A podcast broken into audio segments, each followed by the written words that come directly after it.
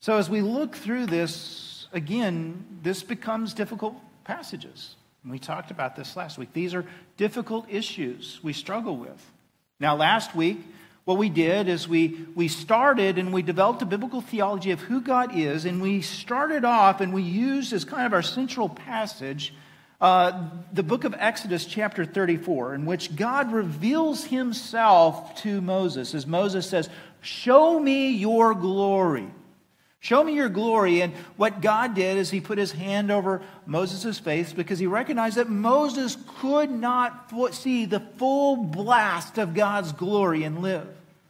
Uh, the Bible Project, in their beautiful and wonderful passage, uh, their video on holiness, explains it in a very wonderful way because they explain God is kind of like the sun. Now, all all any kind of imageries that we try to do to make of God is always going to be fall far short of the real thing because he is completely other. But it's a helpful illustration. He is kind of like the sun. From the sun, his goodness brings forth life. We couldn't have life without the sun. But if we tried to stare at it with our weak eyes, or if we tried to get too close to it, we would burn up. Our eyes would burn up. Our, we as a, a people would burn up getting too close to it. Why? Because there's something evil about the sun? No. But because it's so good and we are so weak by comparison. And so, one of the things as we look at God's glory is so big and we are so finite, we can't take it all in, who God is. And so, even in that, in that revelation, he had to shield Moses' eyes to a degree, uh, to, to hide. But in this is what he was able to reveal to him.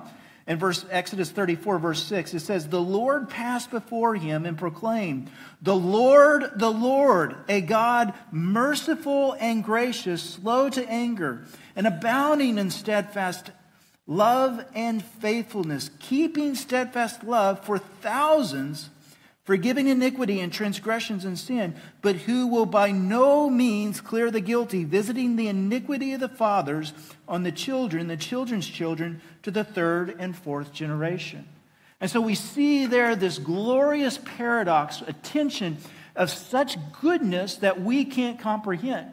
Now, keep in mind, we as humans try to wed this tension sometimes in our human governments. We try to be governments of compassion and yet justice. And yet, what we see over and over again is the complete incapacity of humans to create institutions which do so perfectly. But we recognize there is that need for both compassion and mercy alongside justice within there. It is part of what makes God so glorious and good. He is compassionate and merciful more than you could possibly understand. But part of what makes him so good is he does not wink at evil. He is a holy God. And his holiness and his justice demand that evil be dealt with. And our hearts actually long for that. When we see absolute chaos break into this world, when we see things like wars of aggression take place, when we see the innocent destroyed in, uh, because of the, the appetites of the hungry and the powerful, our hearts cry out, We want to see justice. And we see God weds us in ways with a patience and a perfection that we can't comprehend. And so last week we saw that that is the overall tenor by which we saw played out so gloriously and lovely as we looked at the Old Testament. It's easy for us just to retreat into the New Testament with Jesus. And certainly we see Jesus is the fullest revelation of who God is, but we see it equally powerfully displayed in the Old Testament as well. To read the Old Testament and to see how God reveals himself is to see a God of such incredible mercy that it's, it's difficult for humans to fathom. And so we move towards the end, and in the text that I highlighted was the book of Jonah. Because what we saw in the book of Jonah, we see this prophet of Israel is called to go out to Nineveh, the capital of one of the most wicked empires the world has ever seen, Assyria. They are brutal beyond imagination. I would absolutely make you sick to your stomach to read some of their descriptions and some of the things that they gloried in in defeating the people. It was wicked and it was grotesque and it was evil. But yet, God called Jonah to go and to proclaim to them that God's justice will demand they be dealt with unless they repent. And so Jonah didn't want to go. And we saw last week why is the reason he didn't want to go? It's because he knew, he said, This is why I didn't want to go, because he saw that they repented and God relented from his destruction. And he said to you, and this is a Jew, one who knew, a prophet, one who knew the fullest revelation of how God had displayed and revealed himself in the Old Testament. He said, This is why I want to do it, because I knew you were a God who is gracious and merciful, slow to anger. I knew you would do this. And so, knowing the Old Testament is to know of God of incredible mercy. And what do we see God's response? In Jonah chapter 4, verse 10, he says this I lost my glasses and I got to find them to read. Um, and the Lord said, You pity the plant for which you did not labor, nor did you make it grow, which came into being in night and perished. And should I not pity Nineveh?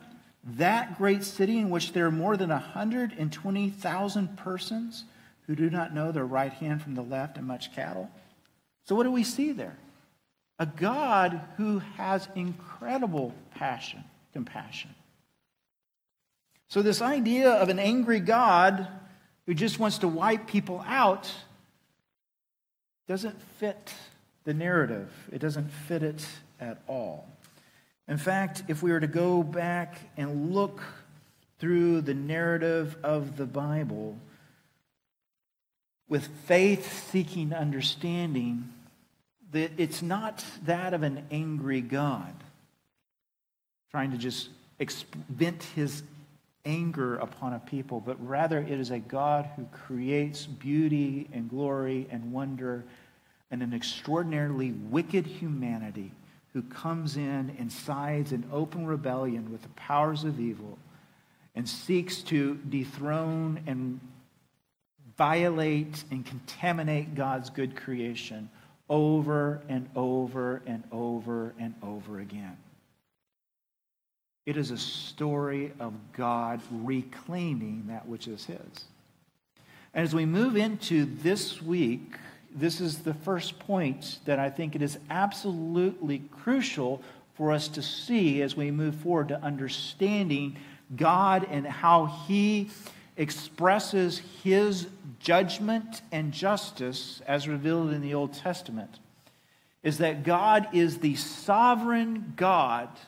He is the sovereign God with the right to reclaim that which is His He is the sovereign God that has the right to claim that which is his. This creation, and this is extra- extremely important that we see in the very, very beginning. Everything that was made in this world, in this very universe, was made by God and for God. It is His. And that has continued to be the case. There is nothing that continues to exist that isn't made by His power and is ultimately accountable to Him. And that includes each and every person. You see, we love to highlight the autonomous self. I am my own person. I get to make all the decisions for me. But here, let's do a little thought experiment for you. Did you get to choose and to decide when you were born? No. And ultimately, though I know we try to take this power back from God, you will not decide when you die. You were made by God. Every moment you awake, every breath you take is decided before you were born by God. You are His creation. He is your sovereign. whether you live in the Bronze Age or in 2023. You are not, humanity is not broken away from the sovereignty of God. We are his creation made by him and for him. And he has the right, and indeed his righteousness declares the obligation to reclaim that which is his and to hold it accountable to his good standards. We like to, to minimize. We like to minimize the sin within this world, but the story of the Bible is that isn't a, an angry God, but an extraordinarily wicked and hard hearted humanity. This is in no way about Calvinism versus Arminianism. So I know I don't want this quote to steer in that direction because both would agree in the point that I'm trying to make here. But in John Piper's book, Let the Nations Be Glad, there's a, a wonderful little footnote that had a huge impact on me. And in Let the Nations Be Glad, he talks of a conference speaker of a missionary who started out in missions. And he said at this conference, When I began in missions, I said to myself, I can never be a missionary if I believed in predestination. But then he said, after years in the mission field, I've come to the belief that after having seen the hardness and the wickedness of human heart, I can never be a missionary unless I believed in predestination. Now, my point isn't to talk about Calvinism versus Arminianism, but to rather to say all we have to do is to look and see the hardness and the wickedness of the human heart that is before us. The Bible holds nothing back within there. This isn't a story of a God who is absent of patience, but a God of such patience that he waited for the sins of the Amorite to be complete. We saw that, right, in Genesis chapter 15. He said to Abraham, I'm not going to let you come into the promised land yet. Your people are not going to take possession of it. Instead, they're going to go and they're going to serve. They're going to be enslaved by the Egyptians for 430 years until the sins of the Amorites are complete. So, in other words, he's saying, you can't do this right now because there's going to be a time in which the Canaanites, their wickedness, just like Sodom and Gomorrah, is going to demand that I act in justice and judgment to condemn the wickedness. And I'm going to do it. And I'm going to hold off because of my patience 430 years so that when I bring my justice and my wickedness, it will be the perfect time. That is not a story of an angry God, but rather of a merciful God, but also a God in which all stand before him under account. It is not unseemly for us to expect that we have to stand before our local magistrates to be accountable. And yet we know that they are imperfect. God is the only true one who is absolutely perfect and therefore has the absolute right to hold each and every person accountable to him whether that person is five minutes old or 500 years old. Every person was made by him and will stand accountable to him. And they will be asked, Where, what have you done? And that's a question that, frankly, all of us crumble before. I know I do. My hope isn't that I didn't deserve the wickedness of the Amorites, for in fact, I do. My heart is every bit as wicked.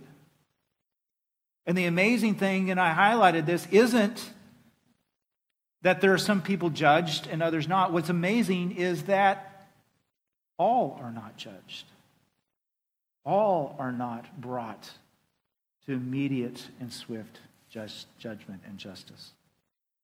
One of the most famous sermons ever given was Sinners in the Hands of an Angry God by Jonathan Edwards. Now, it's worth noting that Jonathan Edwards, it's, it's kind of funny that it's a famous sermon because he himself actually didn't like it. He didn't like that sermon. He thought it was far too angry. But scholars, as they've analyzed it, they said it's really kind of a misnomer that it really should be called sinners in the hands of a gracious God. Because when you look and you read that sermon, what is pointing out is that we are all sinners, all deserving judgment. But what we see is God is gracious and merciful in his patience. It's merciful and patience that we are not wiped out immediately, but rather in his grace and in his patience. He has given opportunities for repentance. We're turning to him by faith.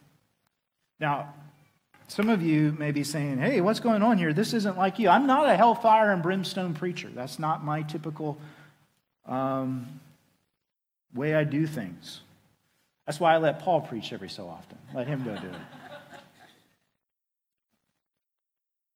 But the truth is, we will all stand before him. And I think that's why this makes us feel a little uncomfortable. Because deep down, we know we deserve judgment. But the grace of God has provided to us so that the judgment due us was placed on Jesus Christ. Though we deserve this sword just as much, that sword, though it is withheld from us, was not spared on his beloved eternal Son, Jesus Christ. So we have hope. We have this wonderful hope. We can look at the wickedness of the world and cry out against it. We can look at the injustices that we see in the world of children and vulnerable women who are taken into prostitution, taken out of their countries and brought in, drugged up and sent out. We can look at the horrors of world in which really rich people corrupt and use children as slave labor to make their goods. We can look and cry out in a world in where you see the powerful victimize the, the weak and still cry out with longing for justice. Why? Because we know, number one, that justice will come. But number two, we have hope and mercy from that justice through Jesus Christ.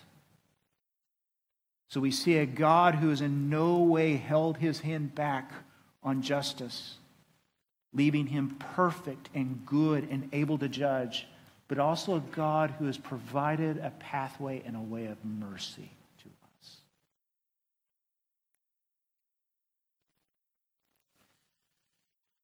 So that's important for us to look into. Now, why is that important? Why do I begin? Why do I kind of start off the gate with this? Well, I'm about to go into a section where I'm going to make the case that the conquest was a lot less bloody than we imagine. But here's the thing even if it was as bloody as we imagine, even if it was as bad, God is still innocent within there. In our finite minds, we, we struggle with this, and that's part of the, the, the, what we see in Job, right? In the book of Job. He didn't understand. His finite understanding couldn't do it. God doesn't give us all the information we need to understand how things has happened, but He has given us sufficient un- information to trust Him, to see as He has revealed His character, we can trust Him even when we don't understand. Now, that's important because we don't want to diminish the struggles, right? God doesn't diminish the struggles. He understands that we are finite, that we struggle with these sort of things. And so, uh, the great uh, ancient um, church father, Anselm, came with the saying it's faith seeking understanding. He has given us all the tools we need to have by faith to trust Him. But it's okay that we're seeking understanding alongside that. He's big enough to handle our questions, though he in no way promises that he will give us complete and utter answers. Sometimes we are too small to understand them, and sometimes what he is calling us to do is to simply trust him. Now, with that in mind, let me make a little bit of a case here that the conquest was a little less bloody than what we often imagine. Now, again, I'm working, um, the sources I'm working through here, as I mentioned last week, Paul Copan's God in the Moral, uh, is God a Moral Monster? Uh, Joshua Ryan Butler, uh, Skeletons in God's Closet, uh, and also Richard Hess's uh, excellent commentary on the book of Joshua. And so when you look at some of these, these what I'm speaking here, I want to emphasize is not someone just trying to placate and try to figure out how to make this more palatable for an audience of 2023, but rather it is genuine, real scholars like Kenneth Kitchens, like Richard Hess, who have been working through this to understand it, right? And one of the first things that we have to acknowledge is the difficulty of understanding the way rhetoric and language works in this time. And keep in mind, this is, this is late Bronze Age. And so this isn't just a few hundred years ago, this is thousands of years ago. And so, just as if you were to take somebody from the late Bronze Age, and let's say we can make some sort of, you know, something out of Star Wars or Star Trek where they could translate easily and understand the words, there would still be all kinds of issues and difficulties we would have with communication because we have all these colloquial phrases that we use. Um, my wife, as many of you know, is from Bulgaria. And so English is her second language. And I am a proud boy of the South. I am from Oklahoma. And so we invent a lot of language, right? So, not just, I mean, there's a lot of language that is weird to go up to New York or to other places where people would say, I have no idea what that expression means. It's the same thing in biblical times. There's all kinds of expressions that, that we need to use to help us understand the context. So, for example, if you were watching with me the Texas Rangers play the Colorado Rockies, you may have said, Man, we just annihilated the Rockies. Now, what do I mean by that? Do I mean that we actually, you know, took them with some sort of ray that completely decomposed them as matter to where they no longer existed? No. Am I saying we even killed them? No. By God's grace, they're still alive. Now, they're still playing really bad baseball, but they're still alive to play it, right? What I mean by that is instead, they were dominant. The Rangers were dominant over them. Now, when we look at much of the war language in the ancient Near East, and this is true not just of Israel, but of all the ancient Near East, the way they communicated war and battle, and even this thing called ban, which is an Old Testament term for when there was a battle that was supposed to go out in which it was essentially a holy war, in which everything was to be dedicated to the Lord. That's the Hebrew word there is herem. Um, ban is another word for that. Um, they often used exaggerated language. And I'll show proof of exactly that that we're going to see. And so, and also there was expressions in which is like, hey, go wipe them out. And the idea is, hey, everything that is in there, I want you to destroy. And so they would use certain expressions to say, hey, this is to be a complete destruction that were going in there, such as kill all, kill everybody that was in there. That was a, that was a marching order for go take no prisoners, right? If I went to, to you know, a basketball team said, take no prisoners, what am I trying to say there? Beat them thoroughly, right? So, how, how can I say that? Well, let's take a look at Joshua. Joshua chapter 10, verse 40. So Joshua struck the whole land, the hill country and the Negeb, and the lowlands and the slopes, and all their kings, and he left none remaining, but devoted to destruction all that breathed, just as the Lord God of Israel commanded. And Joshua struck from Kadesh Barnea as far as Gaza, and as far as the country of Goshen, as far as Gibeon, and Joshua captured all the kings and their land at one time because the Lord God of Israel fought for Israel. Now, when you look at that and you see the language, devoted destruction, all that breathed, there was left none remaining, uh, captured all the kings and their land at one time. Well, let's move to the end of Joshua, the end of the book of Joshua, chapter 23. Verse 12. And this is God speaking to the people as they're moving into the land of Israel, right? He's giving them a warning. What is this warning about?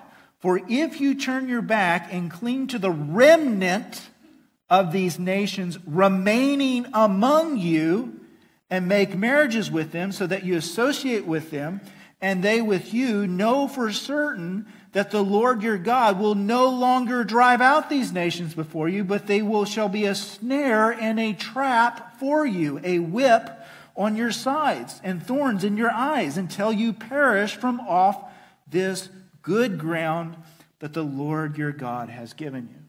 Now, what is God doing? What God is doing in this parable, right? And it's in many ways what this is. You see these wicked people that infested God's land. He is removing them and he is bringing in his people that have been redeemed by his name. It's a parable for what he is ultimately going to do. Now, we live in many ways in a now and not yet aspect of this. We have been redeemed within this world. He is moving forward, taking back this world, but we live amongst a world filled with brokenness, right? And so, in many ways, there's even a foreshadowing, in essence, of the church to a degree that's going on here. But what I want to highlight and what I'm making out is here, what we see is an exaggerated language to say, hey, the people of Israel obeyed what God had done. They obeyed and they came in and they were part of what God was doing to move the people out of his land that he was reclaiming, that is, was his God's sovereign right to do, to move them out of his land to bring their people in. But yet, what we see, if we were to look at that first passage, we say, wow, that was a bloodbath. Now, that isn't to say there wasn't battles fought, there certainly was, but it's not the you know complete extermination that our imaginations go to. We see that quite clearly from um, from chapter 23. Now, is, is this, can we say, well, can we not trust the Bible then? No, that is not at all, because all the people of that time knew and understood the language. So this was in no way anything that's being deceptive. Take a look again. Another passage, Joshua chapter 11, verse 22. And there was none of the Anakim left in the land of the people of Israel. Only in Gaza, in Gath, and in Ashdod did some remain. So, okay, so that seems like they were pretty well taken out. Well, just in a couple of chapters later, we have, and I love Caleb. This is Caleb going to Joshua. Caleb was one of the original two spies with, with Joshua. And just listen to how feisty this guy is. Now, keep in mind, he's old, right? Which he's going to describe. Joshua chapter 14, verse 12. And now, behold, the Lord has kept me alive. This is Caleb speaking. Just as he said, these 45 years since the time the Lord spoke his word to Moses while Israel walked in the wilderness. And now, behold, I am this day 85 years old. 85 years old, I am still as strong today as I was in the day of Moses sent me. My strength now is my, is my strength then for war and for going and coming. So now give me this hill country which the Lord spoke on that day, for you heard on that day how the Anakim were there with great fortified cities, that may be that the Lord will be with me, and I shall drive them out just as the Lord said. What do we see there? Okay, this is following that. Now, what do we see this? What I'm making the case for you is this. What has been used has been exaggerated language. Now, will I die for that? No, I won't. That's why we begin with the understanding of who God is. Are there very good scholars who disagree with this? Absolutely, there are.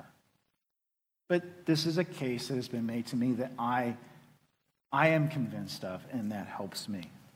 We see this as well with the Amalekites. Now, keep in mind, what did we look, go back to chapter 15? It seems like they're completely wiped out. Well, just in a few chapters in 1 Samuel chapter 27, we see that David is going to be dealing with the Amalekites.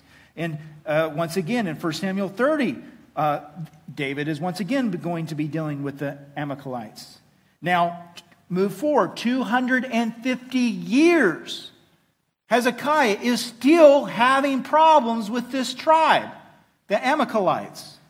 And then you go forward almost a thousand years from, um, from when they first came on the scene in the book of Esther.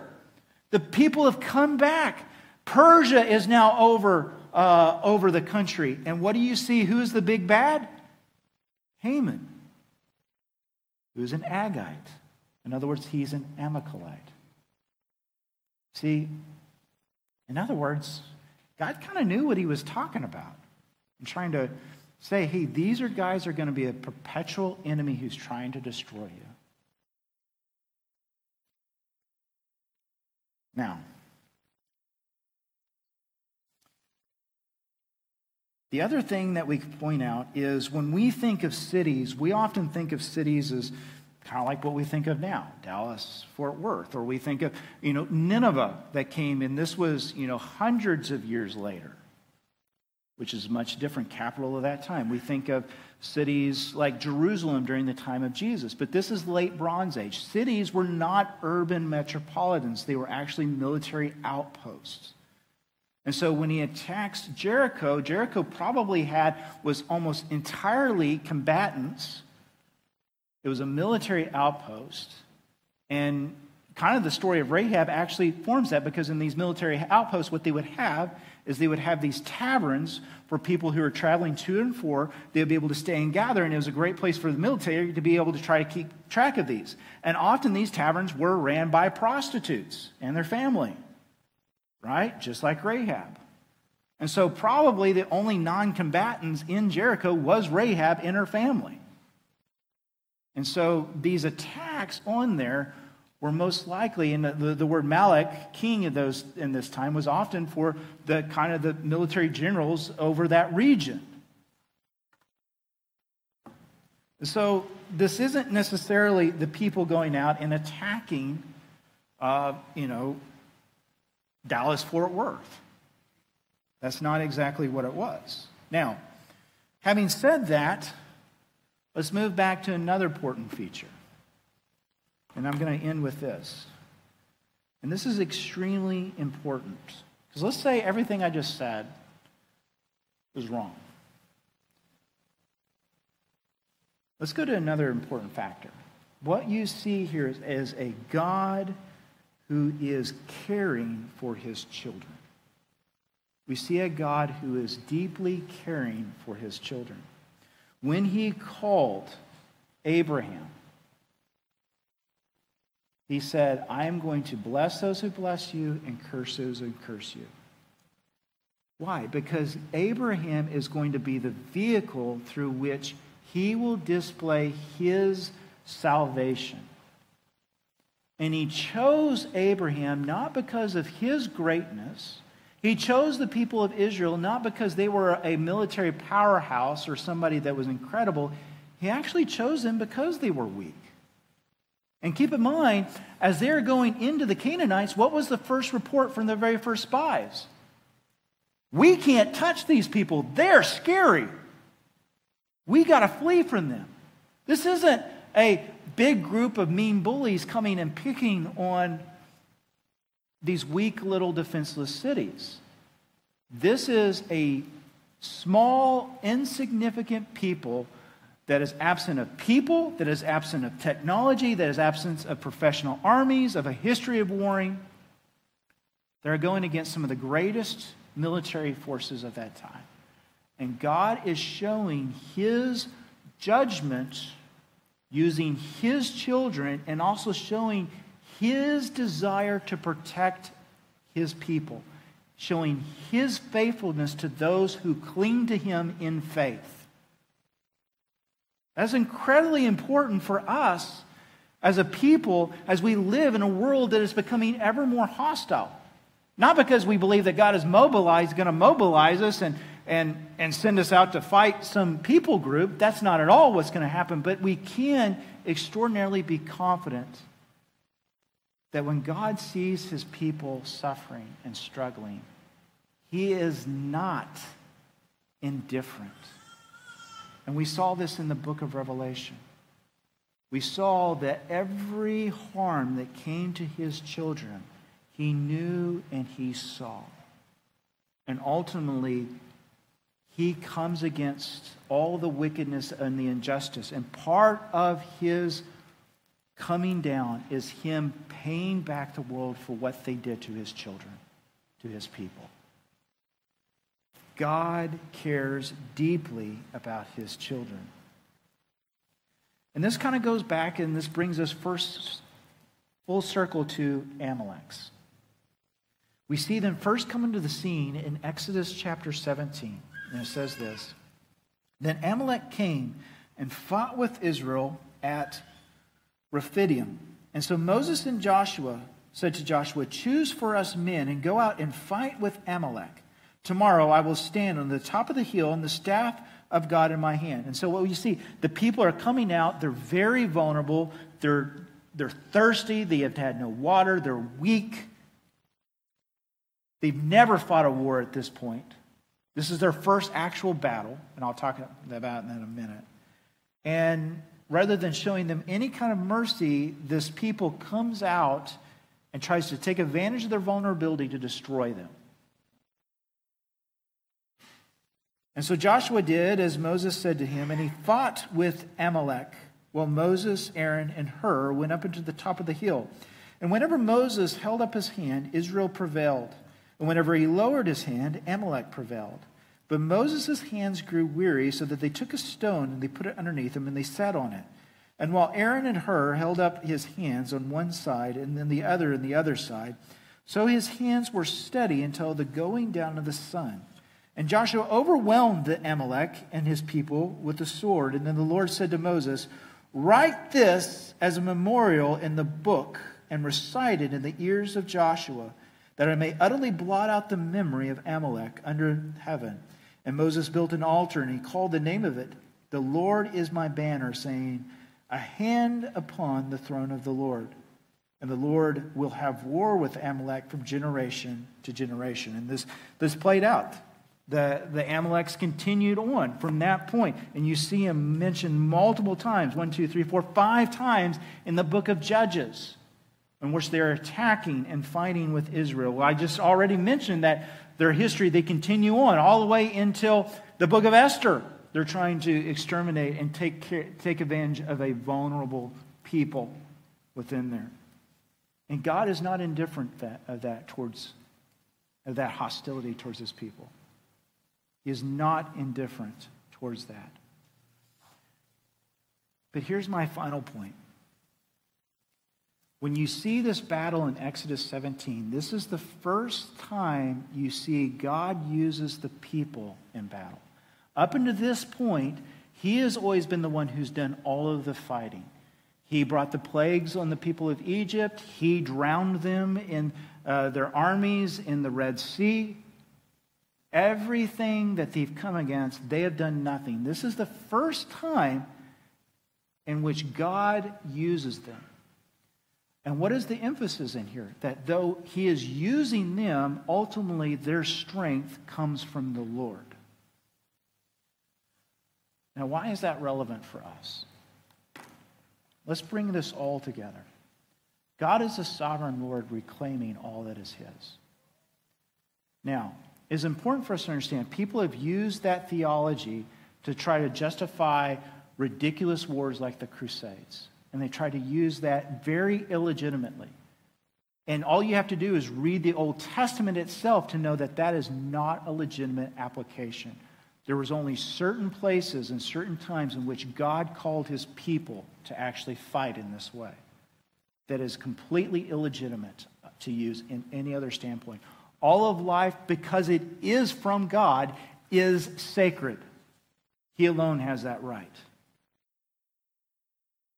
Now, however, what we see in the New Testament is there is still very much a warfare that is taking place, but it is a spiritual warfare. It has always been a spiritual warfare a way in which God is dislodging and casting judgments upon the evil of this world and the false gods of this world.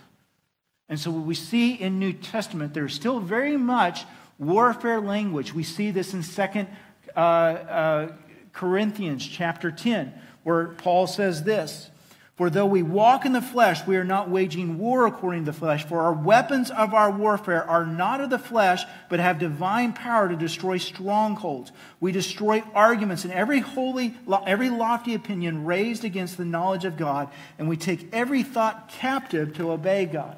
We see in Ephesians chapter 6, verse 10, finally, brothers, be strong in the Lord and strengthen his might. Put on the whole armor of God that you may be able to stand against the schemes of the devil. For we wrestle not against flesh and blood, but against rulers and against authorities, against cosmic powers, ever over this present darkness, against the spiritual forces of evil in the heavenly places.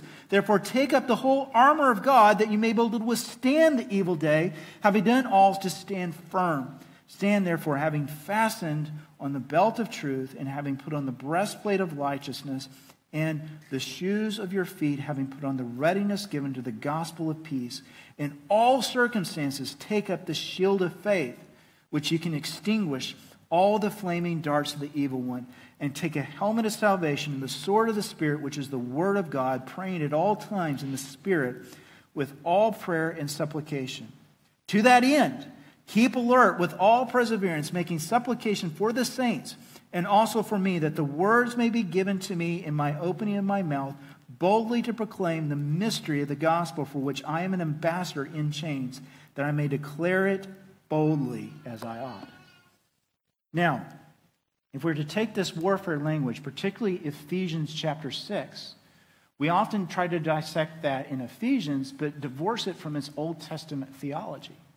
If we are to understand that, what he is actually clothing here is the armor of the Messiah, the armor of Jesus. And what he is saying in this, this armor of Jesus, and we see it particularly in the book of Isaiah, it is going out into the darkness to reclaim that which is his. What is Paul saying? Just as the battles that won us our freedom was completely fought by Christ you were not saved because you had some sort of fight with the enemy and you won and therefore got to join God's side. God looked at you and said, You are mine. And by faith, you were saved.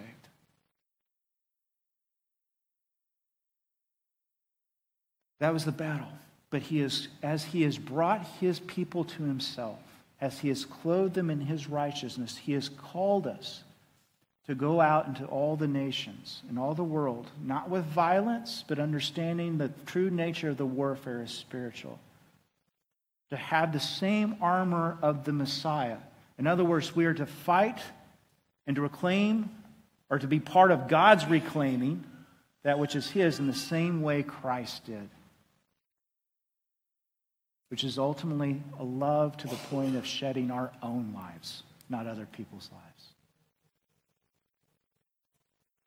Is through a spiritual battle of prayer, of seeking God, of trusting in Him, and going out and proclaiming the good news, the readiness of the gospel, to have our feet shod with the readiness of the gospel. God is in the process of reclaiming his world. And he has called us, just as he called the people of Israel to be part of it. But it's not through our strength, it's not through our determination, not even through our resources. He is the one who has taken it back. God has called us to join with what He is already doing. The question becomes, however, are we setting back, trying to simply judge God?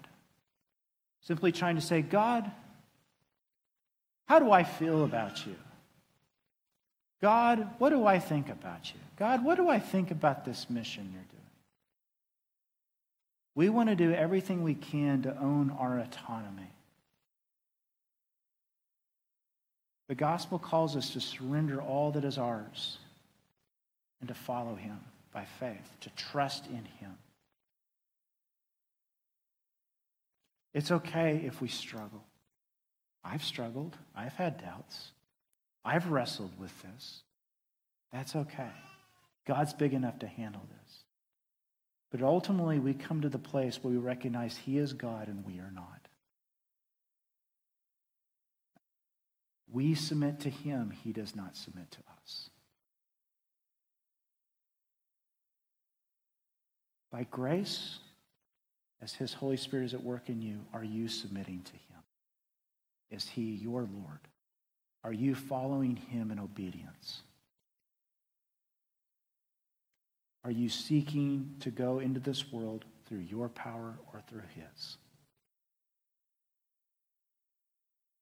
Are you trusting in yourself, in your righteousness, or are you trusting in the righteousness of Jesus Christ?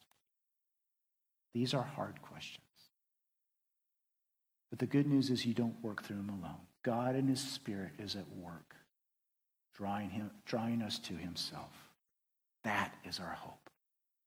To throw ourselves upon his grace and his mercy and trust as he has revealed himself that his mercy and his grace is sufficient. There's nothing more we need. I want you throw yourself upon that grace today. Father, we thank you. You are, you are in many ways, as one writer has expressed you're the God we don't understand. That's a good thing because I'm an idiot. I don't want a God I can understand. I want a God who's bigger than me. And you are that God. Not because I need you to be, but because that's who you are. Because that's the truth.